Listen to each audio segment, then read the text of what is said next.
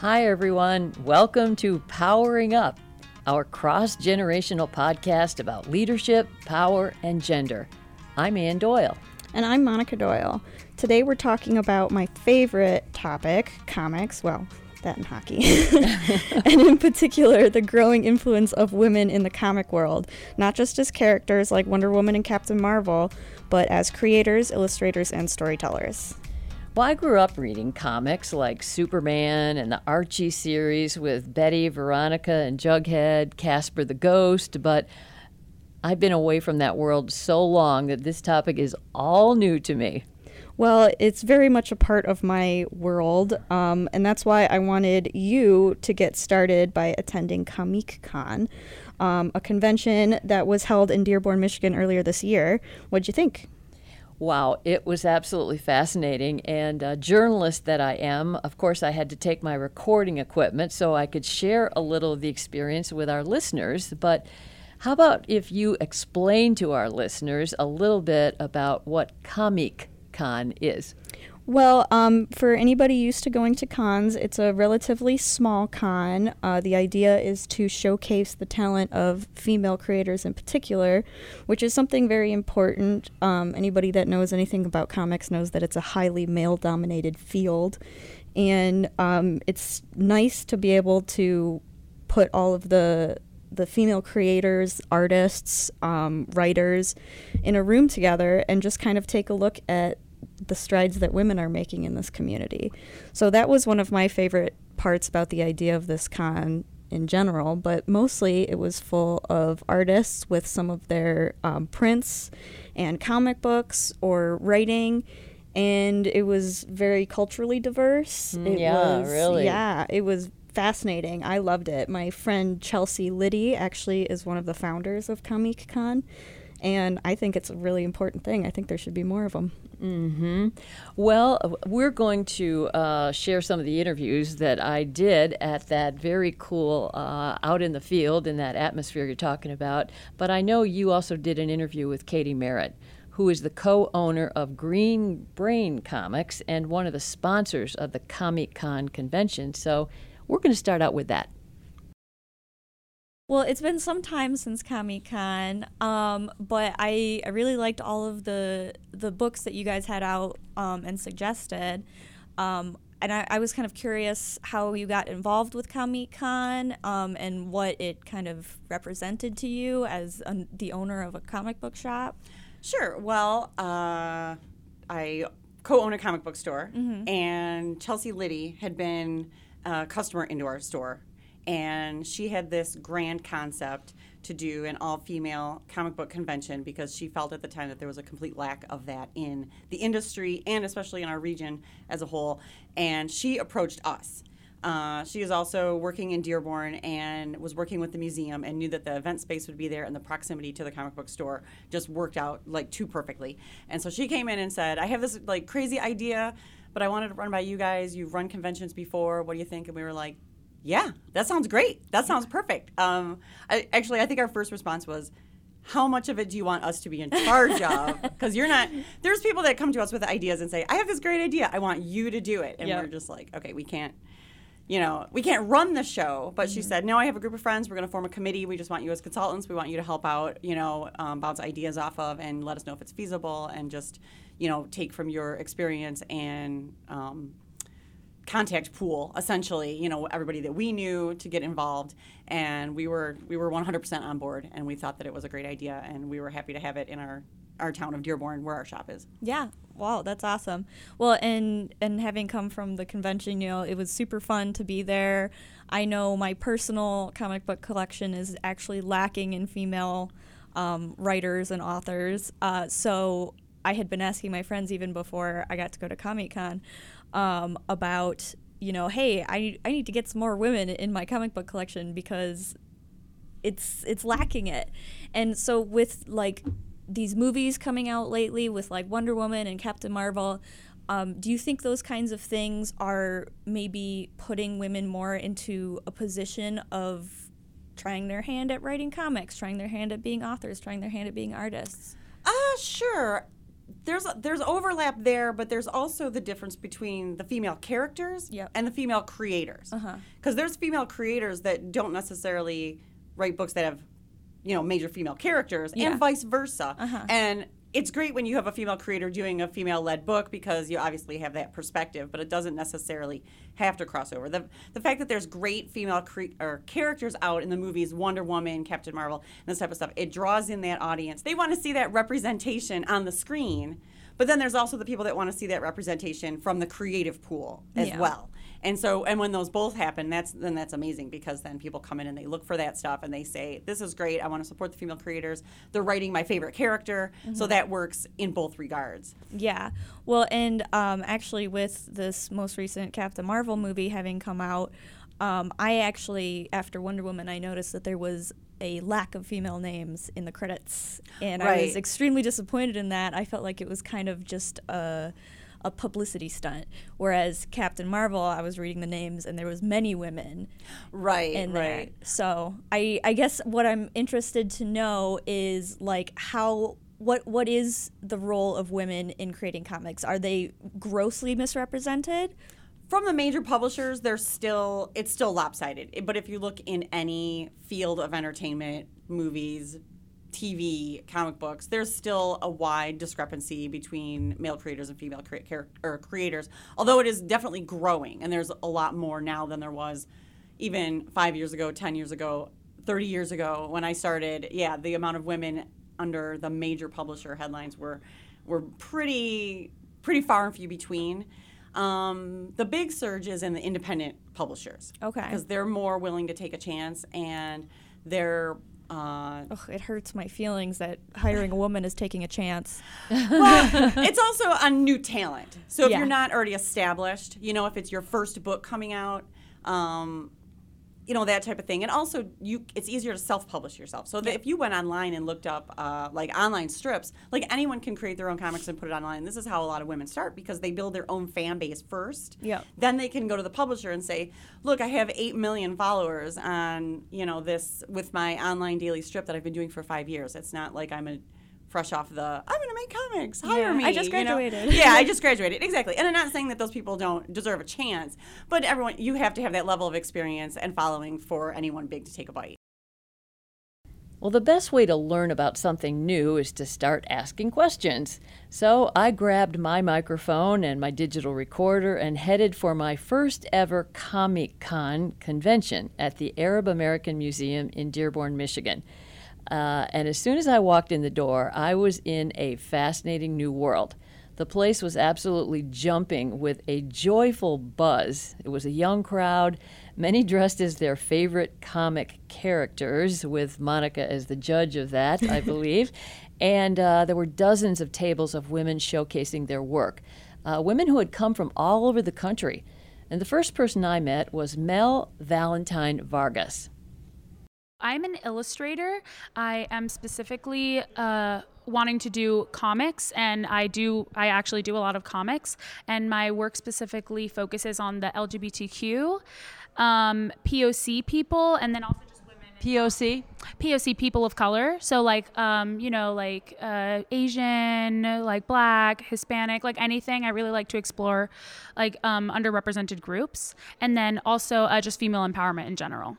Did you start obviously reading comics as a kid and you weren't represented? Or how were you dealing with that as, as like a girl getting interested in this? Yeah, so um, growing up being, uh, so I'm specifically like, I'm Cuban, so growing up being like Hispanic, I was like, I, I, I speak Spanish and everything, and growing up reading comics um, that are about like a lot of times about like white women or white men and stuff. I didn't feel very connected to characters and it was very hard. And I remember going through phases in my life where I was like wanting to look like these characters, which is like impossible because it's like I'm never gonna look white, female, like uh, blonde, like all this stuff. And it's so it's really cool now seeing characters that are like like me. Do you see comics as a platform for social change, speaking about issues that maybe you feel passionately about? Oh my God, yes. I love writing comics about um, just social things in general and things I experience. I think zines are also really helpful, which is like zines if you don't know what that is. It's I don't. What is that? it's um uh just basically it's usually a small um, self-published book by artists, even writers. I've seen poets do it too, and it's basically like little books that they create, and it just um it was originally zines were originally created for social change. It was like a punk movement back in the 80s, and now people make them regularly, and it's you can find zines on everything, and it's really cool to have. I've I've made a couple, and it's really cool to have like self-published like little books that just talk about whatever you want to talk about. Jamila Rowser, an African American comic writer from the Bronx, told me she got into the Comic Con world because she wasn't seeing black women represented. How are you feeling as a woman, uh, millennial in the United States of America these days? tired. Tired. Yeah. Of what? It's it's just exhausting, um, especially being a black woman. It's exhausting to have to defend my existence um, at all, you know, and just have to constantly go through harassment, even small micro things that happen at work or on the street. It builds up, and it's really just exhausting to have to go through that day in and day out, on top of just regular, you know, family, you know, other issues that you're going through. Does this world of the comics help in terms of you feeling some empowerment, some support with other women? This Comic Con does, but comic the comic community in general is very similar to the rest of society. It's super sexist, racist, homophobic, all of those things. So I think spaces like this Comic Con um, are really wonderful because it's allowing women creators to be able to come together and have a space for us to show off our work and our stories and really celebrate us when so much of uh, mainstream comics is still heavily white, straight, male dominated. The creative energy at the Comic Con convention was amazing. The exhibitors and their fans were primarily a female or female identifying crowd. They were black, white, Muslim, Christian, straight, gay, trans, uh, and from all over the USA, all excited about the change in the air that they are helping to lead. And Sarah Alfageeh, a Muslim illustrator and creative director from Boston, put it to me this way. Um, I think the market's ready for it, and I think that now better than ever it's time to actually let uh, visibly muslim women arab women speak for themselves. And i think the reception to especially the, the kind of work i personally do and what i've seen other creators do uh, people are ready for those stories regardless of what other people might say and discourage it being like oh you know it's not going to sell it's not the market. Well ms. Marvel's the number one digital selling comic at marvel and you know Is that right? yeah that is they top the charts every single time. The numbers don't lie yeah. So, what's your advice to other girls and young women, let's say, who uh, are just trying to find their voice? Do it. Because no one else will, and no one else will know your story as well as you do. Um, and if you want it done right, do it yourself. If you have to do it angrily, do it. If you have to do it just to find peace of mind, do it. I want to just, I want to see it. I don't care how. Comic-Con also features lots of panel discussions with some of the talented women working in the field of comics. I was glad Anne had a chance to talk with Carolyn Nowak, one of the stars and featured panelists at the conference. She was a graduate at the University of Michigan School of Art and Design. Her debut collection was Girl Town. She's now working on a Buffy the Vampire Slayer middle grade book. That sounds exciting to me because I love Buffy. um, the New School Nightmare is what that's called. I really, really love Comic Comic Con, and I think one of the, the things I love about it is that um, I don't know they just like treat the exhibitors really well. Um, and I've I've said this before um, about this con, but it's like it's women only, and um, they I mean women and um, and like feminine identifying people, I assume, but um, they uh, you know they like feed us. like they feed us and they Brought people here from around the country. yeah they, they like bring in exhibitors they feed us and they like I, I, I know i'm really focused on that right now but like there are so many conventions where it's just like oh you're here we're doing you such a favor but here at comic-con i feel very like celebrated it's really really really nice Okay, and what's your advice for maybe girls and women and millennials, particularly who are listening to this? oh my gosh That's what happens when you have a platform. i mean um if I could give anybody one piece of advice, it's just like find your people. And that's I mean, that's what comics has brought me more than anything. It's just like my people. Like the the the people that I care about, the people who like enrich my life every day I've met because I do this kind of thing. Like you if you tell your story, there people will be out there reading it and they'll be like, "Hey, that's like me." And then I don't know, it's like a great way to build community. I love that line. Find your people. Yeah, find your people. Yeah. And now let's go back to the studio for a little more perspective from Katie Merritt, co owner of Green Brain Comics. And would you say that there's also sort of a growing awareness that there is this female audience out there? Oh, yeah. And Yeah, that that's what's driving a lot of it? Oh yeah, um, that's a big part of it. Um, having more females on the creative team is part of it. On the editorial team is part of it.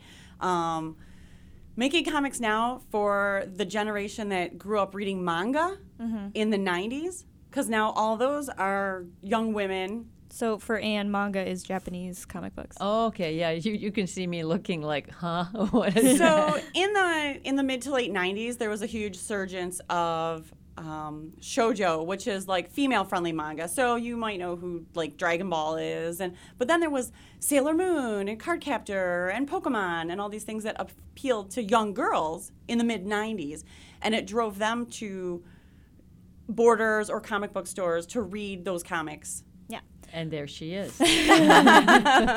Monica sitting right well, and and yeah, the Sailor Moon was actually quite bra- groundbreaking as a series, you know, because it, it cast these these female characters in the superhero role, and they actually do end up going and like saving the dudes a lot of the time. Right, right. There was like what nine women and one guy in the whole entire team. Yep, and they always have to go save him and stuff. It it it was great, and and a lot of people tend to, especially Americans, um, especially older Americans, tend to associate. Um, American comic books with superheroes.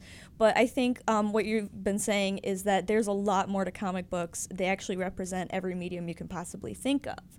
But as far as the superhero genre is concerned, in and of itself, um, how how do you think the the issue of the the male gaze is affecting comic books today? Because there has been a lot of debate about it. You know, we've seen a lot more women of color in comic books. Right.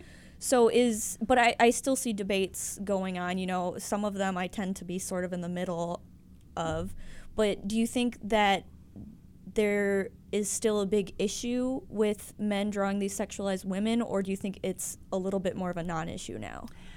I think it it still exists, and I think it's always going to exist. Yeah. It just gets more and more marginalized as other books that don't necessarily focus on that aspect of it gain popularity. Any last comment you want to make, Katie, about the comics world and what's happening in terms of women? And, um, you know, this podcast is about power and Sure. leadership uh, through the female lens. Well, I would say, as far as trying to support comic book female creators, seek them out, ask friends for recommendations. You can go into any reputable store and ask for recommendations, and they will gladly point you to great uh, female creator content. Um, if you just want to read a good comic, there's some we pledge that there is something out there for everyone. If you enjoy any type of visual entertainment, whether it's movies, TVs, just regular books, you there is a comic book out there for you. Thanks for joining us at Powering Up. We hope you'll subscribe and share us with your network. Ann and I would love to hear from you through the Powering Up Women Facebook page. I'm Monica Doyle. And I'm Ann Doyle. Remember, power is the currency for getting things done. Claim yours and put it to work. Oh, yeah.